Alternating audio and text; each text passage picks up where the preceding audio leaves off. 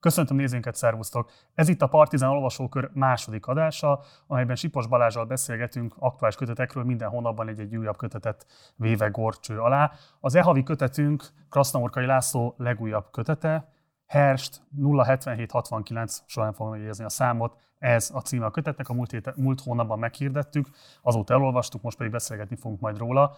Mindjárt bemutatom Balást is, miatt azonban ezt még megtenném, mindenképpen iratkozatok fel a csatornára, ami nem tettétek volna meg, illetve a lehetőségetekben áll, akkor kérlek, hogy szálljatok be a finanszírozásunkba a Patreon oldalunkon keresztül. Ennek a linkjét megtaláljátok a leírásban. Kezdünk!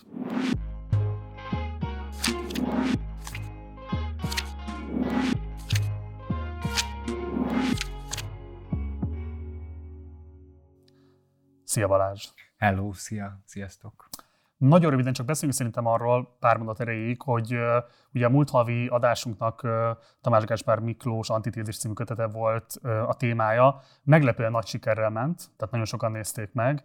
Én nagyon sok izgalmas és értékes visszajelzést kaptam, ezeket ezúton is köszönöm. Te milyen véleményekkel találkoztál, illetve mi volt esetleg az a kritika, ami hozzád eljutott, és amit érdemes esetleg figyelembe vennünk a következő adások készítésekor? E, ez azért nagyon nehéz kérdés, mert baromi kedves visszajelzéseket kaptam, és hogyha bármit ezek közül felemlegetnék, az dicsekvésnek hatna. Nagyon-nagyon hálás vagyok a visszajelzésekért, és marha jól estek mind a kettőnknek. Tulajdonképpen a, a, az tűnt egy olyan átfogó benyomásnak a, a nézőknek a részéről, legalábbis akik megosztották velem a véleményüket, hogy, hogy a, örültek annak, hogy olyan aktuális problémákat is tematizálni tudtunk a szövegeknek a kapcsán, amiket eddig a, az antitézis kötet körüli beszédben még nem hoztak szóba. Tehát itt például a 2010-es éveknek ez, ezt a bizonyos baloldali reneszánszát, amiről, amiről beszélgettünk egy hónappal ezelőtt, és ami egy kontextusa volt annak a könyvnek, többen jelezték, hogy örültek, hogy erre kitértünk.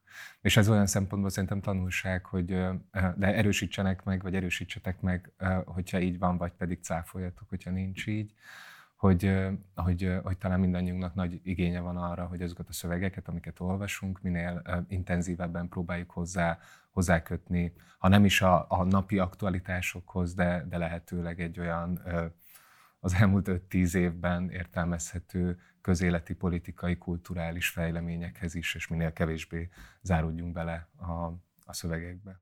Szerintem erre a Krasznaorkai mostani írása is fog majd alkalmat adni. Pontosabban elbeszélés, ő a magvetővel készített interjújában hangsúlyozta azt, hogy ezt nem regénynek tekinti, nem elbeszélésnek esetleg majd erről is beszélhetünk, hogy az érdekes, mint műfai megkülönböztetés, vagy sem. Volt egy visszajelzés, amit mindenképpen akartam már beépíteni, a mostani műsorban erről beszéltünk is, hogy a szerző szemét röviden mutassuk be, mégis kiről van szó. Én belekezdek, de nagyon kérlek, hogy segítsél ki, mert nem merem magamra vállalni azt, hogy Krasznahorkai bevezetést tartsak most itt a szélesebb nyilvánosság előtt. Én a saját magam olvasmányélményéből tudok csak kiindulni.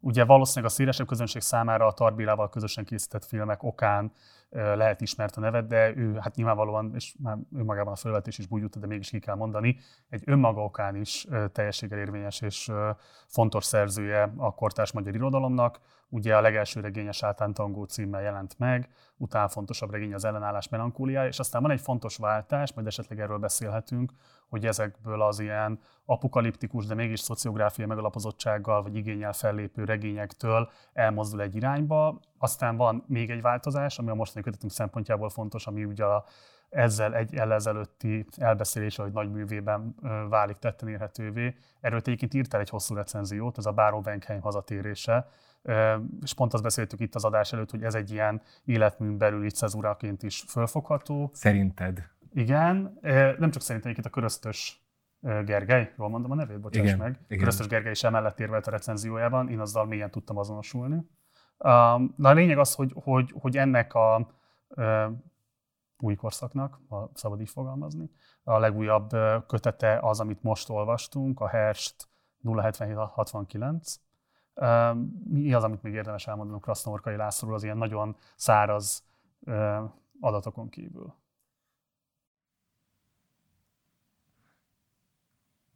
valami miatt a Krasznorkai Lászlónak a magyar irodalomban betöltött szerepe az egy nagyon különös, furcsa, kívülállói szerep a kezdetektől fogva, és erre ő valószínűleg egy picit tudatosan is rájátszott, de, de valahogy a, a saját érdeklődéséből fakadóan ez a külsődlegesség vagy kívülállóság, ez, ez valahogy így 30 éve konstansnak tűnik, annak ellenére, hogy folyton új meg új módokon kerül kívülre a magyar irodalomnak a bevett tendenciáin.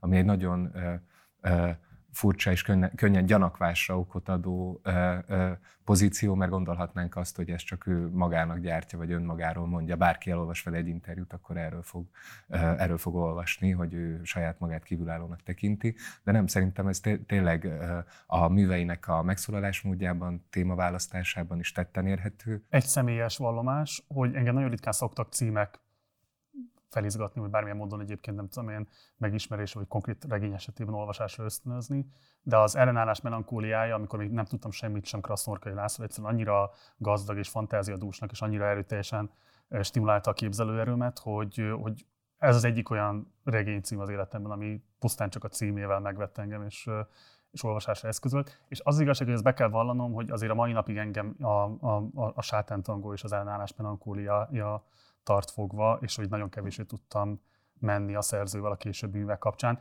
Keveset is olvastam, tehát a háború és háború, illetve a Báró Venkeny volt az, ami még eljutott hozzám, illetve most a Herst. Úgyhogy majd erről azt vitatkozhatunk, hogy ezek a különböző korszakok hogy zajlottak. Nekem arról egy kevesebb tudásom is van, mint, mint neked.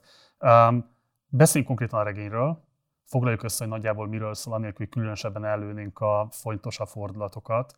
Ugye itt ez egy keletnémet városkában játszódik, egy kisvároskában, Kánában, ahol a főszereplője egy Florian nevű fiú, aki egy ilyen félautisztikus figurának tűnik, miközben rendkívüli testi ereje van, nagy rácsodálkozással a körülötte zajló eseményekre, tehát van egyfajta ilyen, egyrészt a testi erejeivel, egy ilyen animalitás benne, meg van egy ilyen nagy naivitás benne, erőteljesen érdeklődik a kvantumfizika iránt, amit egy helyben élő, egyébként a regény szempontjából szerintem fontos megjegyezni, hogy zsidó származású ember vezeti be ezekbe a tanulmányokba őt, és ő ugye foglalkoztatva van a Boss nevű karakter által, aki hát egy számomra rendkívül vicces módon falfirka eltüntetéssel foglalkozó, vagy ilyen felületrestaurátor, nem tudom, hogy ezt hogy kell pontosan mondani, felülettisztító mester, aki a különböző ilyen, nem tudom, graffitiket és egyébeket távolítja el, és a Florián gyakorlatilag az ő segédje. Emellett nagyon fontos jellemzője az a regény szerint, hogy egy meggyőződéses náci, aki rendkívüli örömét... Mármint boss, nem Florian, hanem a boss. Boss, igen. Aki nagy örömét leli uh, Johann Sebastian Bach zenéjében. Szeretné is, hogyha el tudna jutni odáig a kanai uh, szimfonikusok, hogy képes Bach műveket megszólaltatni. Ez egész életében egy állandó törekvés, ami nem sok sikert fial. Uh, és mellette ugye a szervezője is egy olyan neonáci csoportosulásnak, amelyek folyamatosan próbálnak készülni valami fajta megmozdulásra, és szintén a regénynek így a, a, a politika felfogása szempontjából talán fontos lehet megjegyezni, hogy ez bár egy keletnémet neonáci csoportosulás, nagyon erőteljesen a boss által ö, van tételezve az az állapállítás, hogy nekik nem a migránsokkal kell foglalkozniuk, hanem vissza kell térniük az ősforráshoz, vissza kell térniük a, a nácizmus ősellenségéhez, a zsidókhoz, és hogy abban kell beazonosítani a, a problémát. Ez szerintem azért is fontos, mert a régi végül ebben szerintem nem kellőképpen következetes, és ez egyik fontos problémája a számomra, de majd akkor erről beszélünk. Mi az, amit még érdemes lenne az alaphelyzeten kívül szerinted elárulni ahhoz, hogy a nézők, akik esetleg nem olvasták a regényt, követni tudják a beszélgetésünket? Szerintem azt nagyon fontos nyomatékosítani, hogy ez a jelenben játszódik az elmúlt két-három évben, tehát a Kelet-Németország az már egy Egyesült Németországnak a keleti fele. Ez egy, Sőt, nem 2020-ban Konkrétan, hiszen a végén egy járvány is a, végén, betör. a végén betör egy járvány is, és aztán még a, valószínűleg 2021-ben ér véget a regény, ugyanis amit nem említettél, és ami egy elég elgondolkodtató és akár mulatságos, akár tragikus vonatkozása Florian részecske fizikával kapcsolatban folytatott tanulmányainak. Florian Herst egyébként, a Herst a címben az ő vezetékneve az az, hogy, hogy bepánikol, hogy mindenféle fizikai, vagy mikrofizikai, vagy részecskefizikai összefüggések miatt küszöbön áll a világvége, és ezt azonnal tudtára akarja adni Angela Merkelnek. Ez a regénynek a kiinduló pontja, hogy leveleket ír a kancellárnak. És a regénynek a legvégén értesülünk arról, hogy Merkel kancellár imár visszavonult. Tehát ebből arra lehet következtetni, hogy mivel ugye tudjuk, hogy idén, idén lesznek a, azok a bizonyos választások, amely után Angela Merkel visszavonul, hogy valamikor 2021 végén, 22 elején ér véget a regény. És igen, és, és valóban megjelenik a, a koronavírusnak nincs, meg, nincs megnevezve, mint koronavírus, de, de egyértelmű, a, egyértelmű az utalás, vagy egyértelmű, ma biztos, hogy így olvastatja magát, hogy betör a, a vírus is Európába, néhány ember arcmaszkban járkál a regényen belül, de ez, ez talán a, a, az epizodikusabb vagy anekdotikusabb vonatkozás, ami fontosabb ebben a jelenkoriságban az az, és amiről mindenképpen beszélnünk kell, az a pánik, mint olyan. A pániknak a jelenléte, ami az egész regényt mélyen átszövi, és, és hogyha én azt akarná, arra akarnék rámutatni, hogy mi az, amiben ez a szöveg a, a, a leginkább reagálni szeretne a mára, akkor az az lenne, hogy, hogy, hogy, hogy a szerző itt azt ismeri fel, hogy a jelenlegi Európában, vagy akár világszinten is a pánik az, ami egy domináns diszpozíció, lelki állapot, világszemléleti állapot, egy olyan diszpozíció, ami fent és lent, jobbra és balra a populációk teljes egészét meghatározza. Az, hogy milyen reakciókat adnak a pánikra, az különböző lehet. Persze, hogyha nem lenne különböző, akkor nem lenne érdemes róla regényt írni. Sokkal izgalmasabb író Krasznorkai László annál sem, hogy megtorpanjon ott, hogy detektálja, hogy a pánik egy, vagy hisztéria az egy jelenkori politikai és nem tudom, néplélektani tünet, hanem arra kíváncsi, hogy mi alapozza meg ezt a pánikot, mi van ezelőtt a pánik előtt. És amit ezelőtt a pánik előtt detektál, amit én várakozásnak neveznék, és amiről majd szintén szeretnék beszélni egy picit, ez a várakozás teljesség, ez valami olyasmi, ami az egész 30 vagy 40 éves életművén végigvonul, mint egy vizsgálati terep, és, és én ezt annyira kidolgozottnak, markánsnak, konstansnak érzem, hogy épp ezért egy picit a vállamat vonogatom azt halva, hogy, hogy, hogy itt történt volna egy cezúra az írói életműben, vagy korábban történt volna, mert ez a várakozás teljesség, ez valami olyasmi ami az már, mi, az mi ami már a sátántangóban is nyilván jelen van. Érdekes, hogy a pánikot mondtad, mert hogy ez valami fajta belső megélésről tanúskodik a város lakóit, illetően például mondjuk, miközben én mondjuk inkább a káosz mondtam valami folyamatosan hömpölyög, a városka lakói, a tartományi szinten, és egyébként valószínűleg teljes Németországban egy-két szereplő van, aki a tartományon túlról is be, beköszön esetleg, és inkább azt lehet érzékelni, hogy, hogy én legalábbis úgy érzékeltem, hogy van egy ilyen egyneműsítő fásultság, amivel viszonyulnak ehhez az egész eszkalálódó káoszhoz a szereplők. De lehet, hogy érdemes esetleg onnan kezdenünk, hogy beszéljünk magáról egy kicsit a városkáról, illetve annak a szociográfiájáról, amit megismerünk a regényen keresztül, mert ugye ez ráadásul abból a szempontból is különleges, hogy, hogy az ilyenfajta közösség ábrázolások a krasznahorkai regényekben, elbeszélésekben állandóak, fontosak, és itt szerintem van egy-két olyan új szín, amit érdemes lenne beazonosítani, és érdemes lenne beszélni róla, hogy hogyan viszonyulunk hozzá. Abszolút, és ez már a polifóniához köt, amit az előbb említettem. Nagyon izgalmas megkülönböztetés a káosz és a pánik közötti, amit megtettél, és érdemes nála szerintem egy picit elidőznünk, ragaszkodnék a pánikhoz. Mégpedig azért ragaszkodnék a pánikhoz, de, de tanulságos szerintem, hogy miért. Azt, hogy valami kaotikus, azt fölülről lehet megállapítani arról a valamiről, egy felső nézőpontból, egy objektív külső nézőpontból, hogy azok a az elemek, részecskék, az a populáció, ami abban a, abban a városban, vagy világban, vagy országban, vagy bármiben jelen vannak, ők valahogy kaotikusan, kiismerhetetlenül, rendezetlenül viselkednek. Azonban nagyon lényeges a regény az egész krasznahorkai szövegvilág szempontjából, hogy itt ilyen objektív tekintet sosincs. Itt káoszt igazából az olvasó detektálhat abban, amit olvas, hogy ez kaotikus, Viszont belülről, magán a szövegen belül ez a, ez a káosz nem születhet meg, csak a pánik, ugyanis mindig csak az elemeket, a populációnak a tagjait, azokat az embereket, akik ezeket a városokat, világokat alkotják, őket halljuk beszélni. Tehát a regényen belül csak a pánikot tudják ők kifejezni. Úgy van szerkesztve, ezt szintén érdemes tudni annak, aki nem vette még a kezébe a kötetet, hogy ez egyetlen mondat. Ez a, nem tudom, 400 oldal, egyetlen hát talán nem is nevezhető mondatnak, hanem egy ilyen felsorolásszerű zaklatott beszéd, elbeszélés, de nem egy ember mondja, hanem a kamera, folyam a kamera, vagy hát a, a perspektíva az folyton ugrál a városka körülbelül 25-30-40 lakója között. És mindig az mondódik, amit ők gondolnak, éreznek, tesznek, percipiálnak, érzékelnek a világból.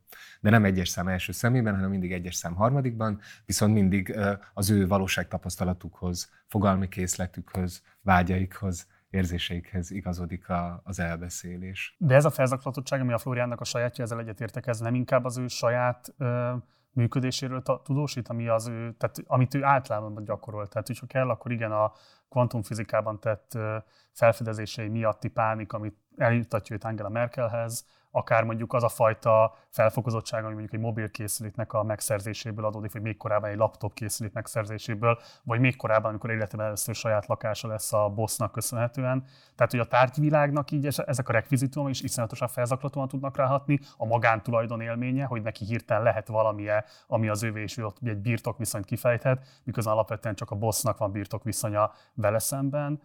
De ugyanígy akár az is, hogy mondom, később sétál a városban, és, és mindenféle csípcsup ügyekből képes nagyon komoly lelki felfokozottságot megélni és átélni, és aztán ez vezeti el oda, igen, hogy akkor, amikor felfedezi, hogy a bosszék valójában mit műveltek, és így miben lehetett esetleg fedezet, végképp kibillentse ebből a viszonylagos nyugalomból, a többi szereplőnél én egy nagyon erőteljes egynemiséget érzek. Tehát, hogy ez lehet, hogy az én felületes olvasásomnak az eredménye, de be kéne azonosítani, hogy mi az alapvető különbség egy-két szint leszámítva a könyvtáros és a mézárus, a kocsmáros és a, és a bajban is lennék mondani a további neveket, akkor nem tudnám igazából megmondani, mert mindegyiküknél olyan már-már ilyen szatirikus, egy-két színnel fölvázolt, fölskiccelt karakterekről kaptam én benyomást, ami alapján inkább csak az érzékelhető számomra, hogy ebben a kanálban van egy ilyen általános kispolgári attitűd, ami mindenkinek a sajátja, a megélési formái különbözőek, a megjelenési formái is különbözőek, de a vele való megküzdés az nagyjából ugyanolyan rutinok alakulnak ki, amelyek részben rettenetesen szomorúak, de tényleg szörnyűségesek, hogy egy életebben megy tönkre, másrészt meg szándékoltan a szerző által végtelenül szatirikusak, már-már kifejezetten gunyorosak, vagy még annál is durvábbak. Én egyáltalán nem így detektáltam, és ez nagyon izgalmas lesz. Sejtettem, hogy ezen fogunk összekülönbözni. Én Gunyorosnak most egyáltalán nem éreztem a Báró Benkheimet, azt igen, nagyon-nagyon részletgazdagnak éreztem, és nagyon specifikusnak az egyes mellékszereplőknek, a várost alkotó embereknek a megírását és nagyon sajátosnak azt, hogy azokat a módozatokat, ahogyan ők kópolnak, ahogyan ők kezelni próbálják azt a válságot, amiben úgy érzik, hogy taszajtattak, az nagyon, azok nagyon különböző jellegű stratégiák. És ráadásul már maga az, hogy ahogyan te is azt mondod, hogy ők valahogy, valahogy megpróbálnak rutinokat kialakítani maguknak, amelyekkel kezelni tudják az őket érő mentális, pszichés nyomást, félelmet, szorongatottságérzetet, az már arra enged következtetni, hogy nem működnek az addig létezett, addig bevált, addig bevett életvezetési módozataik. Hiszen ha működnének, akkor nem kellene újakat kialakítaniuk. De ez korábban sem és, működött, tehát ezek, ezek boldogtan Hát dehogy életek. nem működött. Hát arról, arról kapunk hírt. Mindenki abban van, hogy máshogy működött az újraegyesítés előtt, de a szereplők igenis visszaemlékeznek arra, hogy milyen volt a 70-es, 80-as években, visszaemlékeznek arra, mi volt a 90-es, 00-es években, és ahhoz képest mindenki a maga módján persze, de detektálja, hogy most 2017-8 körül, vagy hát ahogyan ezt mi a való világból tudjuk, legkésőbb 15-ben a, a, az emigráns válsággal megváltozott valami. Megváltozott De és ezt valami. elhisszük, hogy az tényleg egy aranykor volt, és nem csak egy nosztalgia által ilyenkorból átírt és fölülírt. Hát ezt mindannyian reflektálják, ezen töprengenek ők maguk is. Én úgy emlékszem, hogy még maga a boss is eltöpreng azon, hogy ez nem csak egy visszavetített ö, amit ő megél. Gondolj vissza arra, hogy egy közös kulturális referenciát hozzak, hogy hogy van megírva a pánik a Camus pestisében. Ott is egy várostér, egy külső támadás, és erre emlékezünk most vissza, hogy mennyire tudjuk felidézni, hogy egyáltalán kik, milyen figurákon keresztül mutat különböző stratégiákat a Camus. Valószínűleg valószínűleg nagyon, nagyon sok mindenki, most nem jut eszünkbe, de hogyha újraolvasnánk a szöveget, akkor azt látnánk, hogy jé, tényleg hú, de érdekes, milyen szép, finom megfigyelésekkel épít föl mellékszereplőket is. Viszont, viszont azért az, a, az egy döntő különbség a pestis megalkotottsága és mondjuk e között a könyv között, hogy a Camus hoz egy ilyen óriási metaforát, egy pestis járványt. Ami ugye tudjuk, hogy, hogy valahogy a, a, hát a, a, a szerző önértelmezése szerint, hogy nem kell készpénznek vennünk, de ott a maguk a, a megszálló Németországnak a metaforája a Pest is, ami iszonyatosan problematikus, és nagyon ö, ö, szerintem egy nagyon ö, leegyszerűsítő ö, ö, ábrázolása egy történelmi krízishelyzetnek.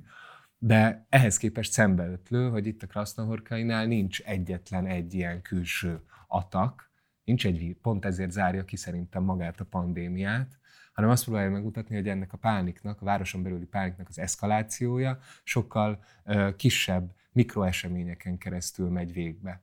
Azon keresztül, ahogyan az egyik csoport, mondjuk a neonácik leszűrnek bizonyos jelekből valamit, és elkezdenek cselekedni valahogy, amire reagál valahogy a szövetségi állam, amire reagál valahogy a helyi önkormányzat, és amire reagálnak a maguk módján a helyi lakosok is. És ezek kis, apró nagyon gyakran félreértésekből, hibás következtetésekből végzett cselekvések, amik viszont 3-400 oldal alatt oda vezetnek, hogy a városnak az összes lakója bezárkózik a lakásába. És szerintem az egy nagyon nagy írói teljesítmény, vagy minek nevezzem, hogy, hogy anélkül, hogy behozná ezt a nagy külső ellenséget, miközben hát a legegyszerűbb lenne azt mondani, hogy kitört a, pan, kitört a pandémia, és, mind, és kiárási tilalmat rendeltek el. Ez nincs, ezt kihagyja, hanem azt akar, lehet, hogy azért, mert korábban kezdte el írni, mint hogy ez mindennapos tapasztalatunká vált, le, tök mindegy, mert el tudja érni azt, hogy az egész város a négy fal közé vonuljon vissza, és ne bízzon meg egymásban, és megfosztassék a minden, minden jellegű közösségi élménytől, ami hát mindannyiunknak a tapasztalata is egyben ez, ez szerintem egy nagyon, nagyon komoly eljárásmód, ahogyan ezt így el tudja érni, és azt, hogy én ezt nem mondanám annak, hogy, hogy itt a bevált rutinokkal kezelni tudják ezt a válsághelyzetet, hiszen nem tudják. Egy pillanatra térjünk rá a neonácikra, mert ők, ők szerintem különösen izgalmas csoport, és ami nekem egy ilyen előfeltevésem volt a regények kapcsolatban, ami kifejezetten érdekelt, ugye Karasznorkai László Berlinben él, tehát elvileg közelebb áll ez az egész földrajzilag közelebb áll ahhoz, hogy mondjuk egy kelet-német, egykori kelet-német kisvároskában egy neonáci csoport hogyan jön létre, és milyen módon, nem tudom, szervezi saját magát, mik az indítékai, mi a, nem tudom én, szociometriája, és így tovább. De hogy így, amit nekem a regényből kirajzolódik, azt én, én rendkívül elnagyoltnak éltem meg. Tehát azt vártam nagyon, nyilván mondom a sátántangóból, vagy az ellenállás melankóliájából kiindulva, hogy, hogy milyen izgalmas fölvetés az, hogy egy magyar író Berlinben megírja azt, hogy egy kelet-német kisvárosban a neonáci mozgalom hogyan szervezekedik például. És ehhez képest igazából nem tudtunk meg róla különösebben semmit, sem azt, hogy mik a motivációik, sem azt, hogy különösebben mik a ö, személyközi viszonyaik ezeknek az embereknek. A, ugye a boss kapcsán van ez a, ahogy te mondtad, ez nekem nagyon tetszett, klasszicista, nácis, náci attitűd, de az is megbicsaklik a regényben egy ponton, hiszen az, az, alap, az az alapkonfliktus, ami aztán a töréshez elvezet a boss és a Florián között, ugye az pont az, hogy a boss végül nem tartja magát ez az alapelfesz, hogy a zsidók az elsődleges ellenség, hanem a helyi bevándorló pár ellen fordul, akik az egyik benzinkutat üzemeltetik, és ami egy nagyon fontos találkozási pont, mert ott van a legfinomabb kávé. Tehát, hogy mint a saját rendszerén belül sem lenne következetes a regény, ami már csak azért is furcsa, mert ugye pont a Florian életében pedig van egy olyan zsidó ember a városban, aki nagyon komoly lelki töréseket idéz elő benne azzal, hogy ugye ő az, aki bevezeti a kvantumfizikába, és a Florian lelke ebben erőteljesen meghasonlik, ami aztán, ahogy beszéltünk róla, különböző ilyen kétségbeesett akciók végrehajtására készteti őt. Te mit gondoltál erről a neonáci csoportról, és mit gondolsz az ő regénybeli funkciójukról? Hát először is azt gondolom, hogyha a kelet, kelet-német neonáci csoportosulásoknak a lélektanára vagy módszertanára vagyok kíváncsi, akkor inkább szociológiát olvasok. Tehát ezt nem, egyszerűen nem várhatjuk el egy regénytől, hogy, hogy, hogy bevezessen ennek a szociológiai finom mechanikájába, ahogyan azt hiszem, hogy akkor is gondba lennél, de javíts ki, hogyha tévedek, hogyha azt kéne megmondanod, hogy a sátán tangó vagy az ellenállás melankóliája az pontosan milyen jellegű szervezkedéseket vagy csoportosulásokat tett számodra érthetővé. Meg tudnád mondani, rá tudnád bökni, hogy, hogy az, az a szöveg milyen a valóság, regényen kívüli valóságban létező mozgalmakat világított meg? Valószínűleg nem feltétlenül, de azért azt gondolom, hogy az, ahogy, a, tehát az, ahogy ez a neonáci csoport kezelve van a regényben, tehát nem nagyon értem azt a fajta instrumentális hozzáállást, hogy, hogy rendben van, akkor pusztán csak eszközei az elbeszélésnek ahhoz, hogy bizonyos helyzetek létrejöjjenek. Nem, én ezt, ezt is, nem, nem így van szerintem sem. Akkor de fejezd be, de, fejezd de, de nem, nem mondd, hogy akkor szerinted mi van. Uh, Oké. Okay. Uh, én azt hiszem, és ez nagyon, nagyon érdekel, hogy hogyan fogod ezt vitatni. Én azt hiszem, hogy az a várakozás teljesség itt a, a, a lényeg, aminek a nácizmus már csak egy, so, egy többedik lépcsőfoka, vagy többedik szintje. És azt hiszem, hogy mivel ezt a hogy minden ezen a várakozás teljességen áll, vagy bukik a Krasznaorkainál az elmúlt 30-40 évben, ebben a regényben is. És ez alatt a várakozás teljességen valami olyan a jövőre való nyitottságot értek, ami épp úgy lehet, ami, ami, ami intenzitás különbségekben jelenik meg a különböző figurákban, de ami, és ami épp úgy ölthet pánikszerű, mint vágyálomszerű, utopisztikus vagy apokaliptikus, reményteli, szomorú, kétségbeesett, kiábrándult, stb. az érzelmi skálának bármely szintjén elhelyezkedő színezetet, ezeket öltheti, ez a várakozás teljesség, de ez olyasmi, ez egy olyan konstans, amit, a, ami a Krasznorkai Lászlónak a szövegvilágában mindenkiben egyformán megvan. Ez egy nagyon demokratikus hozzáállás, vagy emancipatorikus hozzáállás, ha tetszik, hogy detektál egy emberi alapjellemzőt, ami a neonácit épp úgy jellemzi, mint a, az Ilona nénit, meg a, vagy lehet, hogy nem Ilona, ha rosszul mondom a nevét, nem tudom, a nénit, aki a regényben van, a Floriánt, a tudóst, a doktort, mindenkit. Mindenkinek van egy várakozás teljessége a jövőre. És ez a jövőre való várakozás teljesség, ez nem pusztán az, mint a, nem tudom, a, a, ez gyakran ugye ez úgy szokott megjelenni a, az európai kultúrában, mint egy ö, halára való nyitottság, vagy a halára való felkészülés, hogy mindenki halandó, épp ezért ö, valamilyen viszonyban áll a saját halandóságával, és ez adja az ő emberi specifikumát. De itt nem erről van szó, hanem ö, olyasmiről van szó, mint ö, amit én mostanában úgy szeretek mondani, hogy mindenki amellett, hogy halandó születendő is, és újra születendő. És újra születendő is? És újra, hát ebben a Krasznorkai világában mindenképpen újra születendő. Rengeteg újra, újra születésnek vagyunk itt a tanúi, maga a Florián története, az egy kétszeres újra születés.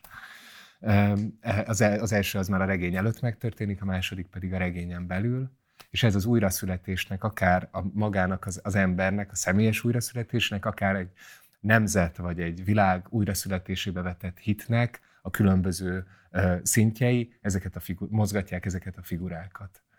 És, és azt hiszem, hogy négy, négy területet különít el a Krasznorkai László, nem tudom, hogy tudatosan-e vagy így alakul, négy olyan területet, ahol ez a várakozás teljesség kifejeződhet. És ezek közül az egyik a tudomány, a másik a művészet, a harmadik a politika, a negyedik pedig a szerelem, ez az Ellen Bagyunak a, a, a négy igazság eljárásával teljesen analóg, és könnyen be lehet ezen a könyv, ebben a könyvben is bizonyítani, hogy ez a négy terület jelenik meg, a nácizmus a politika területén kicsapódó várakozás teljesség. Ami egy ö, ö, persze az agresszivitásából nem veszít itt, és ne, én nem gondolom, hogy itt mosdatni próbálná a nácizmust, a Krausznaorkai, és lehetne azzal jönni, hogy, hogy na de nem csak ezek a klasszikus régi metszett nácik randalíroznak az elmúlt öt évben Németországban, hanem vannak más jellegű nácik is, bár ezek a nácik sem riadnak vissza a terrorcselekményektől, ahogyan te is mondod, de azért ez nincs olyan intenzitásába bemutatva, mint ahogyan, hogyha az ember felmegy a Guardianre, akkor már is olvashat egészen hajmeresztő, borzalmas cikkeket arról, hogy hetente hány atrocitást követnek el ezek a több ezer főt számláló csoportok. Tehát ez, ez lehet egy probléma, hogy e, erről nincsen szó. Nem tudom, engem ez nem zavar. De, de hogy, de hogy az, azzal érvelnék az ellen, amit mondasz, hogy a nácik itt instrumentalizálva vannak, hogy nem, nem, nem, azt akarja mutatni a szöveg, hogy az, ami egy ilyen borzalmas, elviselhetetlen, tragikus reakció, annak az eredője, a töve, ez a várakozás teljesség, hogy valami legyen, valami lesz, és félek attól, ami jönni fog, ez a nácikat is úgy próbálja ábrázolni, hogy világos legyen, hogy ők is emberek.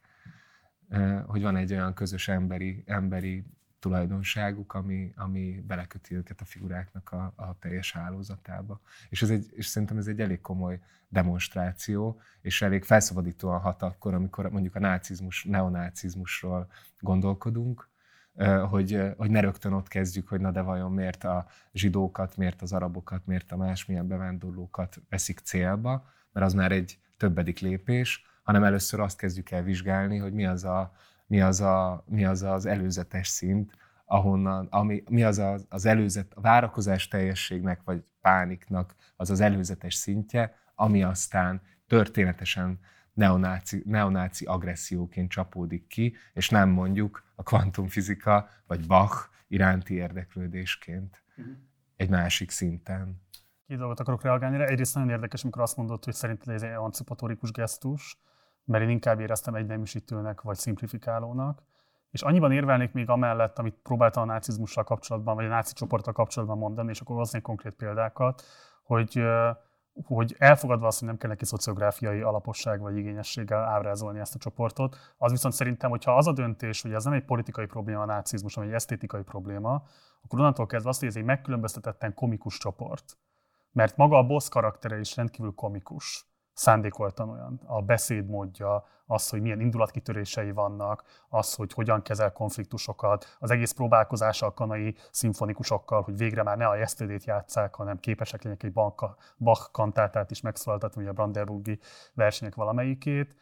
És még inkább egyébként az, hogy az a csoport ugye birtokba veszi azt az épületet ott a, a, a városkában, és az, ahogyan ez a szintén rendkívül humorosnak szánt, segélyből élő, iszákos, büdös, mosdatlan, fürödni képtelen, maga alá piszkító, stb. stb. egymással bármi összeveszni képes tömeg. Tehát ilyesfajta ábrázolásmód megkülönböztetetten csak ezt a náci csoportot éri. És most nem az emberi méltóságukért appellálok a szerzőnél, mert teljesen helytálló és, és legitim ez a fajta ábrázolás, de szerintem a Báró Benkheim történetében is engem zavart az, hogy ott ugye ilyen golymotoros banda van kvázi ö, hasonló funkcióval bíró módon ábrázolva a regényben, mint itt ez a neonáci banda, és ott is az volt az érzésem, hogy ebben van egy olyasfajta megküzdési stratégia, ami így a 2000-es éveknek egy nagyon erősen sajátja volt ö, a liberális mainstreamben, hogy így hogyan kezeljük ezt, ezeket a különböző neonáci csoportosulásokat, amelyeknek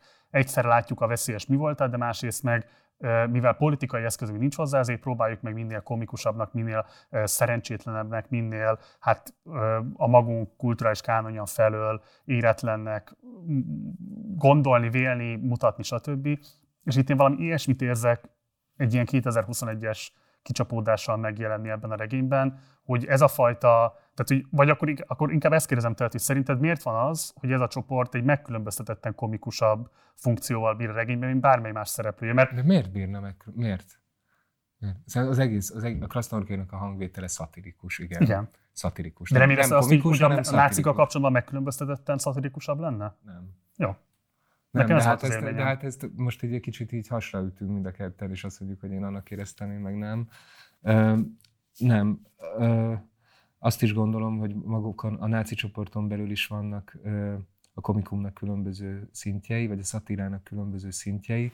Azt gondolom, hogy ö, ahogyan a legvégén, most már akkor ezt ne, szerintem ne titkoljuk, mert nagyon nehéz lesz enélkül beszélni a, a regény utolsó harmadáról, amikor a Florian elkezdi levadászni ezeket a nácikat, és a nácik külön kerülnek egymástól, és egyre egyénibbek lesznek, azok a szakaszok, amik arról szólnak, hogy hogyan megy haza az egyik nácia az alkoholista anyjához, a másik nácia drog, drogfüggő nagynényéhez, vagy a negyedik hogyan, ö, ö, hogyan, hogyan éli meg azt, hogy meghal a testvére, hogy meggyilkolják a testvérét, ezek ö, ö, minden csak nem komikus.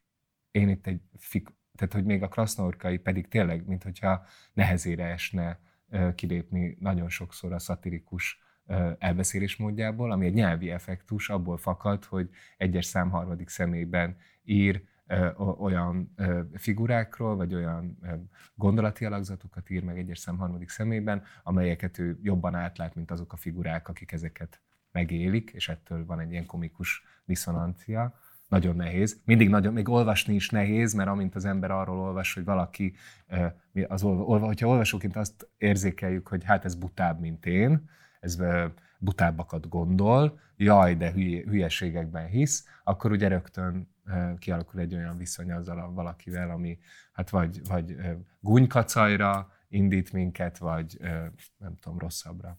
De hogy, de hogy ez az egész a legvégére számomra te, teljesen, meg, teljesen megszűnik. És ráadásul De megszűnik, van... szerintem is ez a fontos. Tehát, hogy amikor falka van, ugye a farkas analógia is nagyon fontos ebben a regényben, meg a farkas, mint, mint metafora. Igen. És hogy amikor ugye a falka megszűnik, és szétszélednek ezek a vadállatok, a, még mindent de nem, vadállat, de nem vadállatok. Tehát csak metaforákat hozol, de nem vadállatok, amikor együtt vannak, hanem nem, hát nem, nem úgy éljük meg, hogy itt uh, ilyen hát azért mégiscsak az egyetlen... vannak, állatiasnak vannak ábrázolva, vagy hogy a boss Hát a vadállat abban az értelemben, hogy, hogy gyilkosok. De miért állatok attól, hogy, hogy gyilkosok? Ja, nem, nem, nem az állatokról akartam monológiában, vadállat csak egy kifejezése volt annak, hogy ők azok, akik konkrétan ugye gyilkossá válnak. Igen. De ez meg, ez meg önmagában nem, ez nem komikus, vagy ez nincsen elviccelve. Nem, ott van egy cezúra szerintem, csak egészen addig a pontig, amíg ez a gyilkosság nem történik meg ott a menekültek ellen, addig ők számra, mint trupp, egy olyan funkcióval bírnak, hogy ők azok, akik megkülönböztetetten komikusak a regénybeli kanavároson belül. Na jó, van itt ebben a regényben mondjuk az az öregasszony, azt hiszem, tényleg nem emlékszem jól a nevére, hogy Ilona nénie, vagy valami egyéb, aki akiben ugye szintén megvan a várakozás teljességnek a képessége, és ő nála ez egy krizantén verseny Igen. megrendezésének a vágyában csapódik ki. Ugye ez tök jól példázza szerintem ez a figura azt, hogy igen, ő is sejti, hogy jönni fog valami, és tenni akar, de ő nem náci lesz, hanem egy krizantén versenyt akar ö, csinálni. Azt érzi, hogy ezzel fogja tudni majd a saját fölös energiáit is ö, lecsapolni, és a városkának is biztosítani valami olyan aktivitást, ami ö, szép és jó és nemes és illendő. Na most, ö, ö, hogyha azt mondod, hogy a nácik ennél is komikusabbak, akkor megeszem a kalapom. Hozd be, megsózom neked. Jó, hát ez nyilván egyéni megélés, tehát ebben nem fogunk vitatkozni, tudni. Um, De ez, tehát, hogy ez szintezve van, én csak amellett érvelek, hogy ez szintezve van, és hogy igen, mondjuk az a jelenet, tehát na- nagyon sok jelenetet lehetne hozni, amiknek a komikum szintjét így egyenként megítélhetnénk így úgy amúgy, de hogy ne, ne ezt tegyem, hanem megpróbáljak egy érvet hozni az ellen, hogy szerinted a boss is kizárólag komikus jegyekkel lenne megképezve, akkor én az ellen arra kérdeznék rá igazából, hogy mit gondolsz, mit tartasz Boss és Florián kapcsolatáról. Hogy azt árnyalt, hogy, hogy hogyan jött le neked. Ez egy, ugye azt ér, már említetted, hogy, hogy az van köztük, hogy ez a Boss kiemelte a Floriánt egy intézetből, valószínűleg egy ö, ö, mentális gondozásra szorulók ö, intézetéből emelte ki, ezt az iskolázatlan 20 éves ö, izompacsírtát, és ö, ö, dolgoztatja, de láthatóan nem, nem ö, kizsákmányoltként egy magánvállalkozásban. Mit gondolsz az ő viszonyukról, és miért érzed mondjuk szatirikusnak az ő viszonyukat? Ha nem, a viszonyuk nem mondtam, hogy szatirikus. Nem, lehet, hogy vitatkozni azzal, hogy kizsákmányolta, vagy nem kizsákmányolta Florián, hiszen ugye az hogy, tehát ugye konkrétan a, a, az intézeten kívüli léte az abszolút a bosztól függ, hiszen ő biztosítja a lakhatását, ő biztosítja a munkáját, és ilyen értelemben ő biztosít mindenfajta anyagi feltételt ahhoz, hogy létezni tudjon és hát rendkívül szegényes, megsporolt pénzösszeg áll a rendelkezésére, amit aztán végül el is költ. Um, én nem gondolom, hogy ne lenne kizsákmányolt, én azt gondolom, hogy kizsákmányolt, és nyilván az is van, hogy egy rendkívül izolált környezetből érkezik, és a bosszon keresztül, meg a bosszon keresztül megképződő viszonyokon túl, keresztül próbálja nem tudom, megérteni a világot és fölfogni azokat a hatásokat, amelyek ebben a káoszban eljutnak hozzá. Érdekes egyébként, hogy miért nem válik nyitottabbá a neonáci eszmék iránt, amiket a boss képvisel, és hogy később miért az az elemi reakciója, amikor megtudja, hogy a boss miért, tehát hogy valójában mit művelt, és milyen felelősség terheli a két menekült meggyilkolásában, hogy akkor hogy válik egyébként ő maga is gyilkossá, és érzi alapvető küldetésének, hogy bosszút álljon az összes tagján ennek a csoportnak. Ez egy szeretett viszony, ami köztük van. Ez nem egy kizsákmányoló viszony. Ez nem egy kapitalistának a munkást kizsákmányoló viszonya, hanem egy nagyon agresszív szeretett viszony, amiben mind a ketten ragaszkodnak egymáshoz. Egy nagyon bonyolult viszony, szerintem. Az biztos, hogy bonyolult, azt aláírom. És azért nem lesz náci a Florián, mert a boss elrejti előle a nácizmust. Egész egyszerűen nem, nem, nem megtehetné. Tehát, hogyha mondjuk a csicskása lenne a Florian egyszerűen, ismerjük ezt a viszonyt, amikor a, ezt a viszonyt, ezt a borzalmas viszonyt, amikor ö, ö, ö, nem tudom, hatalmas, vagy ö, valamilyen fajta hatalommal rendelkező emberek nagyon rászorult más embereket a csicskásukká tesznek, ö, és lehetne itt is erről szó, de nem ez van. Ö, a maga módján ez a Boss nevű figura, ez törődik Floriánnal, neveli, ellátja a kultúrával, ellátja technológiával, ellátja munkával, gondoskodik róla. Ennek ez elég vacakul gondoskodik róla. Ez kétségtelen, hogy és agresszívan gondoskodik róla. Hát legalább ennyi mindent old meg vele, de, mint mennyi problémát kelt általa. Igen, de, de itt akkor mégsem vonhatjuk felelősségre az írót, hogy miért nem egy szép viszonyt ír meg, mert tisztában vagyunk vele, hogy léteznek, hát hogy az emberi viszonyainknak a többség az nem szép. Vagy most így, tehát, hogy nem lehet elmarasztalni a szöveget amiatt, hogy... Nem is tettem ilyesmit. És Viszont, és, ennek, és ennek, a, ennek az agresszív szeretet viszonynak vannak komikus kitörései is, és vannak szívmelengető kitörései is. Például ilyen a maga módján szívmelengető az, hogy, hogy a nácizmus, nácizmustól védi a bossa Floriánt. És persze azért is védi, mert majd aztán ki fogja tudni, vagy megpróbálja kihasználni azt, hogy a Florián nem tud bizonyos bűnesetekről, és ő biztosíthat a boss számára alibit. De, de ettől függetlenül megképződhet bennünk az a benyomás is, hogy jé, itt a szöveg elbeszél egy olyan teljesen hideglelős és rettenetes kapcsolatot két férfi között, amiben nem szeretnénk benne lenni ugyan, de, mert hogy nagyon sok olyan vonatkozása van, ami, ami nagyon-nagyon rettenetes, de hogy mégis elbeszél egy olyan szeretetviszonyt, ami egy olyan helyen jön létre, neonáci csoportosulásnak a kellős közepén, ahol igazán nem számítanánk rá, hogy ilyen módon létre tud jönni. Ilyen jellegű viszonyt nem, nem nagyon, nem túl gyakran olvasunk, vagy látunk, ez egy találmány, és annál értékesebb, hogy nem egy ilyen szirupba fullad bele, hanem aztán valóban fenekestül felfordul a dolog, amikor a Florián értesül róla, hogy mit tett az az ember, akiben, őt, akiben ő megbízott, akit ő Stockholm-szindrómásan vagy sem, de szeretett, követett, akit megvédett a városiak ezt a bosztérő támadásai elől, és akkor bedurvul, és a visszájára fordul, és, és, és, és valóban izé, borzalmakban csúcsosodik ki. De, de, de meg, megint, hát látod, hogy mennyit beszélünk róla, ezt nem, nem lehet azzal lesöpörni, hogy ez egy komikusan ábrázolt figura. Mert ismerünk komikusan ábrázolt neonácikat, azok nem, nem, nem, nem tehetők bele ilyen viszonyokba, mint amilyen a Boss és a Florian között van, szerintem. Mit gondoltál a megvakított farkasokról, amik ugye azért vakulnak meg? Ugye a farkas egy érdekes motiv ugye a regény egészében, amikor először megjelennek, akkor ö, rátámadnak egy házaspárra, amelynek ugye a, a női tagja az a könyvtáros nő, a férfi tagja később egyébként aztán öngyilkos lesz, ö, más traumákat is előidéz benne ez az egész támadás élmény, és ugye a farkasok megjelenése valami olyasmit indít el a városlakók életében, hogy megindult ellenük a természet, míg a regény későbbi pontján megtudjuk, hogy csak arról van szó, hogy ezeket a farkasokat pont a vadállat gondozással megbízott állami szerv, hivatal tagjai ragasztották le a szemüveket annak érdekében, hogy megnézzék, hogy mennyire tudnak hallás és szaglás után tájékozódni, és kiderült, hogy hát nem, hogy nem tudnak, hanem nagyon szeretnék megszüntetni ezt a vakságot, amit rá kényszerítettek, és miközben megpróbálják megszüntetni és lekaparni magukról ezeket a ragasztó csíkokat, konkrétan kiválják a, a saját szemüket a farkasok. Ez szerintem egyébként egy eléggé érzékletes képe az egész regénynek. Tehát a megvakított farkasok neki támadnak ennek az emberpárnak, majdnem meg is ölik őket, és onnantól kezdve folyamatosan a farkas, mint egy veszély van jelen a, a városban. Ugye korábban már volt róla, sokáig azt hiszük, hogy egyfajta látomásos előhír, hogy érkeznek a farkasok, hiszen egy graffiti csoportosulás, korábban azt gondoljuk, hogy csoportosulás, később kiderül csak egyetlen egy gyereknek a műve, különböző Bach, Johann Sebastian Bach életútjához kapcsolódó emlékhelyeken farkas mintájú graffitiket helyezel, és, és, és ezzel mint egy jelzi azt, hogy itt valami lesz majd ezekkel a farkasokkal.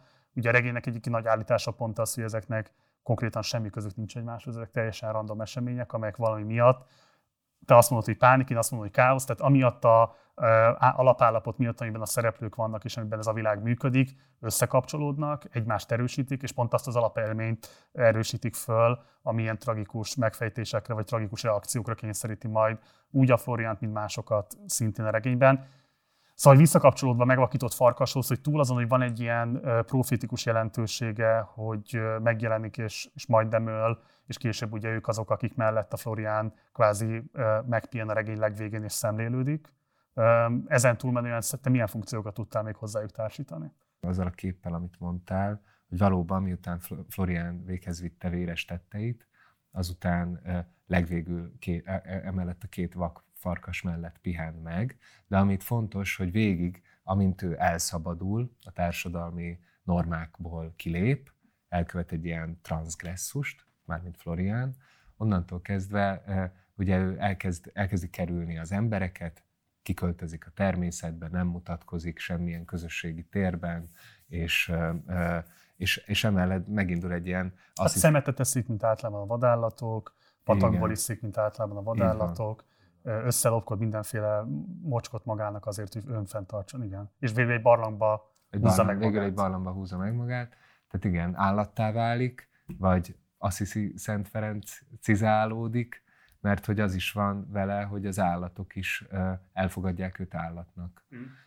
Erre nagyon sok utal. Egy, egy szakaszon lesz egy szirtisas, egy szirtisas szegődik mellé, de korábbi részeken is úgy szépen építve van az egész szövegen belül, hogy valahányszor állatokkal találkozik, egy ponton, egy egészen különleges pontján a szövegnek, egy olyan oldalon, ami nem is tudom hova tenni, hogy ott mi történik, egy ponton egy templomba keveredik be, és egy patkányjal találkozik, és ez a patkány megkongatja a harangot, ez teljesen ö, felriasztja Floriánt, valahogy így olyan hevesen hatnak rá ezek a hangi ingerek, mint egy állatra hatnának, de a patkány a Floriántól nem zavartatva magát, elfogyaszt ott egy kenyeret. Tehát effektíve a patkány nem nézi őt embernek. És uh, ugyanilyen viszony alakul ki a Florián és a kutyák között is, akiktől pedig a szövegnek egy korábbi pontján fél még a Florián, mert a bossnak van egy kutyája, és az attól a Florián fél, de a végén már nem fél, hanem a. Szóval, hogy van egy Akkor ilyen... már csak az izma mozgatja, hogy a szöveg fogalmaz. A Floriánt. Igen. Igen, uh, igen, igen, amikor éppen ki van kapcsolva az agya. Amikor ki van kapcsolva az agya. Az nagyon tetszett. Kétszer van ez megjelölve, vagy csak az izma mozgatja. Igen. És, na és szóval, hogy van ez az állattá válás, de, de ez annyiban nem egy ilyen hagyományos, és ez szerintem egy, újra egy nagyon izgalmas, és itt nem tárgyalható kellő mélységében ez az ötlet, amit itt felvet a Krasznahorkai, de egy újabb, nagyon izgalmas ötlet a szövegen belül, hogy nem annyi van, hogy így állatiasul, és animalizálódik, és akkor így bóklászik az erdőben, hanem mindeközben egy mindeközben belé épül, inkorporálódik belé Johann Sebastian Bach zenéje. És ez egy olyan, szintén egy teljesen, szám, előttem ismeretlen, teljesen példátlan, nagyon izgalmas gondolkodás az emberről, vagy az emberségről, kultúra és a természet, az ember, mint kulturális lény, és az állat, mint természeti lény közti elválasztás ingatagságáról, bizonytalanságáról, hogy azt mutatja meg a szöveg, hogy egy olyan a magasnál is magasabb kulturális alkotás, mint Johann Sebastian Bach kereszténységgel, vallással megtöltött zenéje, kultúr, kultúrtörténeti szimbolikával megtöltött zenéje, a Máté Passiótól a korálokon át a nem tudom mikig, azok ugyanúgy beleépülhetnek valakibe, akkor, amikor éppen minden emberségét levedli magáról. Ez egy olyan mozgás a szövegnek, ami, ami teljesen rácáfol a, az alapvető kulturális előítéleteinkre, és nagyon-nagyon izgalmas szerintem. Ugye biztos emlékszel erre a nagyon híres József Attila versorra, hogy a kultúra úgy hull le rólam, mint máshol a ruha a boldog szerelemben. E, inkább ezt szoktuk gondolni, hogy amikor lehull rólunk a ruha, és állatiasolunk, akkor azzal a kultúra is lehull, de itt egyáltalán nem erről van szó, de vagy talán arról van szó, hogy maga a Bach lép ki a pusztán kulturális mezőből, és emelkedik át valami olyan ö, kozmikusabb nem tudom mibe, értelmezési szintre. De bocs, ez szerintem azért is van, hat kapcsolódok ehhez, mert ugye a bossnál a Bach az kifejezetten egy ilyen nacionalisztikus projekt. Tehát az a kérdés, hogy mint a nagy, tehát a németségnek egy kifejezője a Bach, miközben azért ugye a zenetörténeti alapvetés az az, hogy mondjuk így a nyugati zene alapvetése, tehát egy sokkal univerzalisztikusabb figura a Bach, és én ezt, egy, én ezt úgy értelmeztem, hogy itt igazából az zajlik le, hogy a Florián visszavezeti a Bachot abba az állapotba, amiből, amiben elvitte a boss, és amiből ki kell szabadítani az, hogy újra az legyen, ami eredetileg. Tehát, hogy benne lüktet továbbra is a Bach, ő már a farkasok között ül, és közösen nézik. Tehát benne a, benne a Bach, kint pedig a folyó, amit összekapcsolódik így hirtelen a természet és ez a kultúra.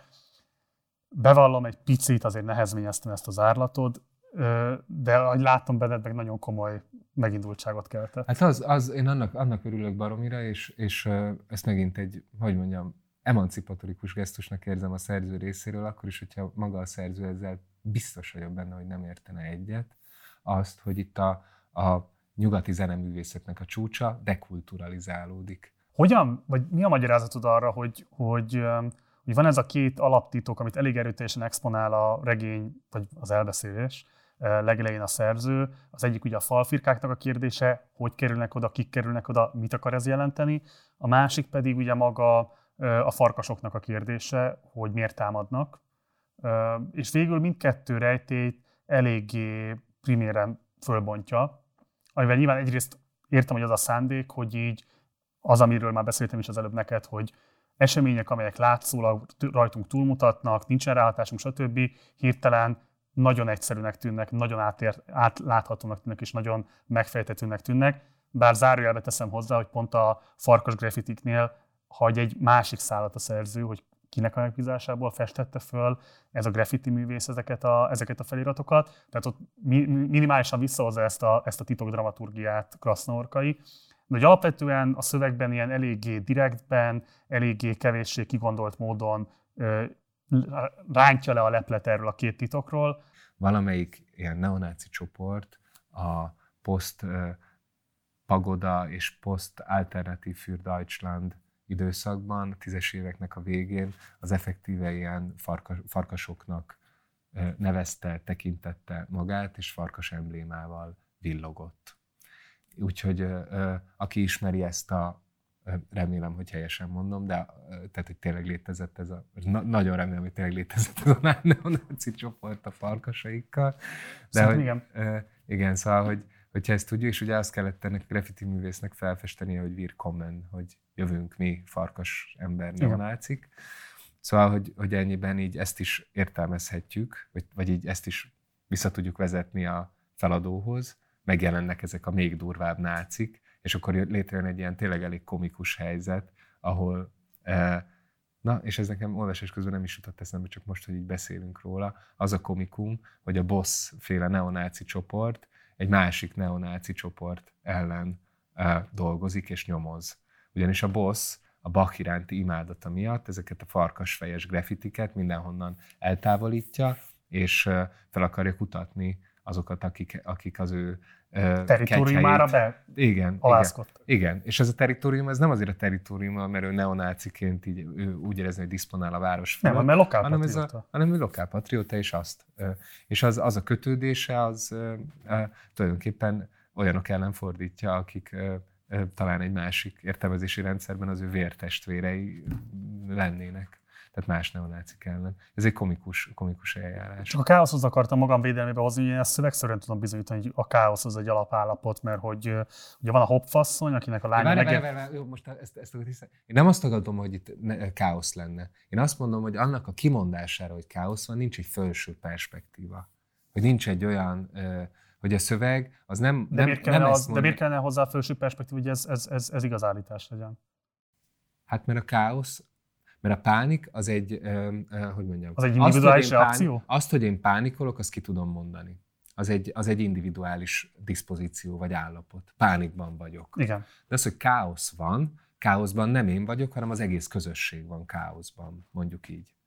És viszont ahhoz, hogy meg tudjuk mondani, hogy ez a közösség káoszban van, azzal kívül kell helyezkednünk ezen a közösségen. Uh-huh. És én azt mondom, hogy itt a szövegen belül nincsen senki, aki ki tudna lépni, és azt tudna mondani, hogy itt káosz van ebben a közösségben. Aki ezt teszi, és azt mondja, hogy hát ez itt kaotikus, arról látjuk, hogy ő valójában nem hihetünk neki, mert ő igazából csak pánikol. Semmit nem idézhetsz ebből a szövegből úgy, hogy a szöveg azt mondja, hogy itt káosz van, hanem csak azt idézheted, hogy, hogy ez a, ez a, a, ez a figura azt éli meg, hogy káosz van. És ahogyan nagyon szépen levezetted az előbb, pont az a, az abszurd, hogy valójában annyi van, hogy egy neonáci csoport felkért egy graffitist, hogy fessen fel farkasfejeket a falra. Valójában annyi van, hogy tudósok kísérleteztek egy farkassal, vagy kettővel, az megvakította magát, aztán megvadult, és rátámadt egy emberre. Ez, ez van, objektív értelemben.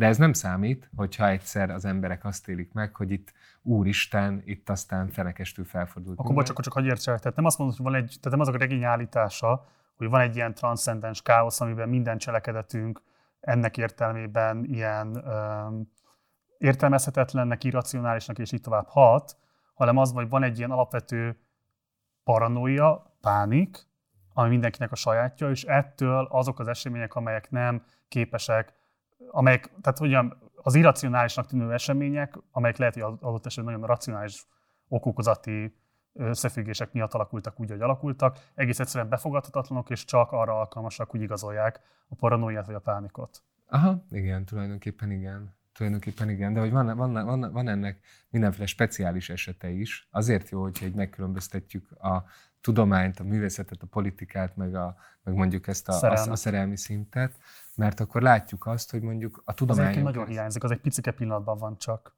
Az és egész, érdekes, hogy két idős ember között. Az egész krasznorkaiból na- nagyon ritkán van szerelem. Én igazi ilyen fellángoló szerelmet nem is, nem is tudnék felidézni, viszont itt nekem az volt föltűnő, hogy soha ilyen szépen és ilyen bőségben nem ábrázolt házastársi viszonyokat. Hogy itt uh, tényleg valahogy úgy meg, meg, megszűnik. Meg sok boldogtalan házastársi viszonyra jut egy-kettő igazán kivételes. Igen, igen, néhány egy-kettő, ahol tényleg az van, hogy hát sajnos azért azok eléggé ilyen gender jelöltek általában a, a nők azok, akik gondoskodnak a megőrülő férfiakról, vagy, vagy ilyen magatehetetlen férfiakról, és ennek a fordítottját egyszer se látjuk ilyen gondoskodó, hát valamennyire igen. De hogy, de hogy igen, hogy nem, nem, nem az van itt a Krasznahorkainál, korábban se volt ez, talán már nem is lesz, hogy fiatal emberek beleszeretnek egymásba, hanem az van, hogy idős emberek a házastársi szövetségben élnek, így jelenik meg a szerelem, és így próbálnak védekezni a világ ellen ketten együtt. Ha bármikor eszembe hogy be akartál fejezni, csak ott... Itt bejön... van az eszemben. Akkor mond. Azt akartam befejezni, hogy a tudományon keresztül egy másfajta káosz válik láthatóvá, mint a politikán keresztül.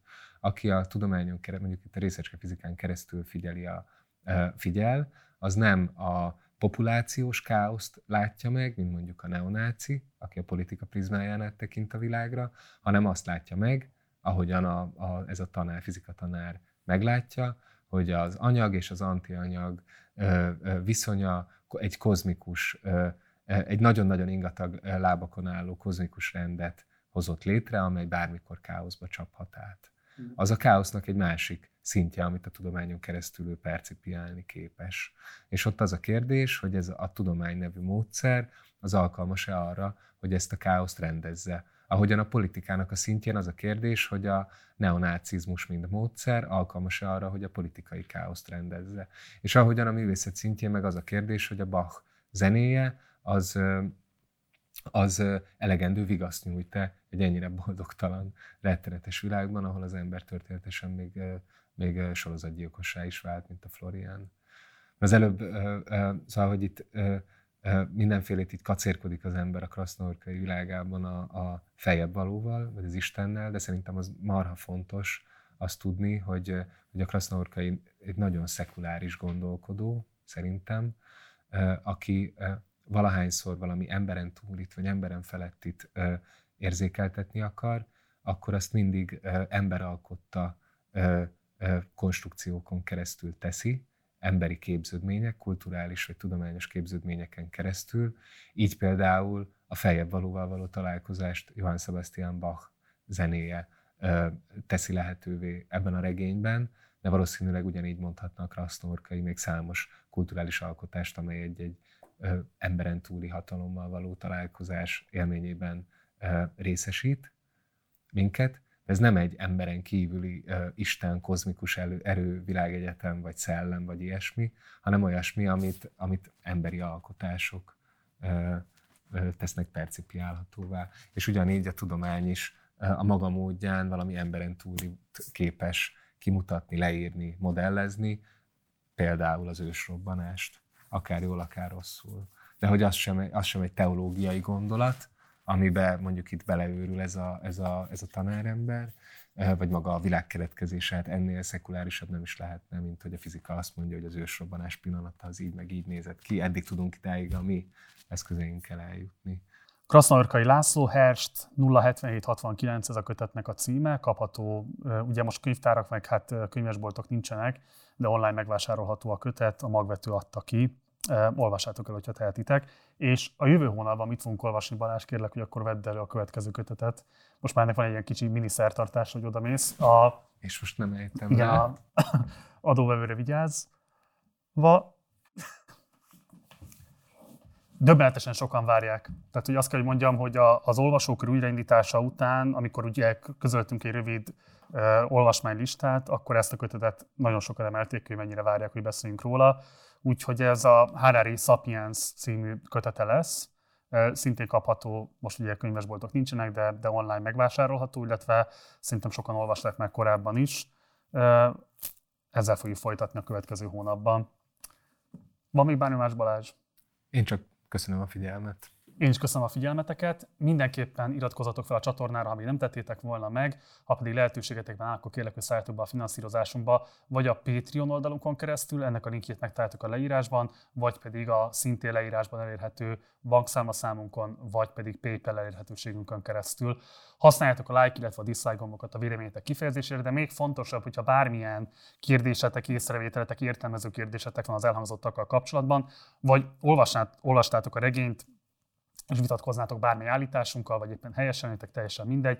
Szóval az ilyen jellegű visszajelzéseiteket is várjuk a komment szekcióban.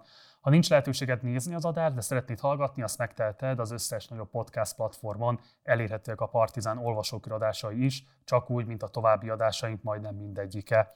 Van egy Facebook oldalunk, illetve egy Facebook csoportunk, és utóbbinak Partizán társalgó a címe. Oda is várunk, és akkor a kötetről is, meg egy csomó egyéb más témáról is tudunk vitatkozni.